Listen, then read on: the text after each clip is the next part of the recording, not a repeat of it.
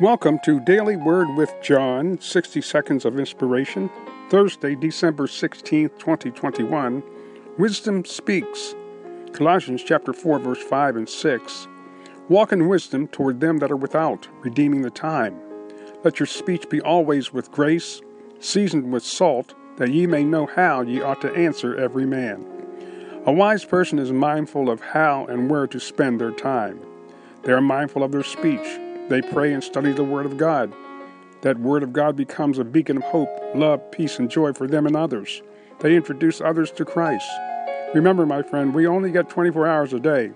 Let's be mindful of how we use them to glorify God. Father, in the name of Jesus, we honor you, thank you, and magnify you according to your word.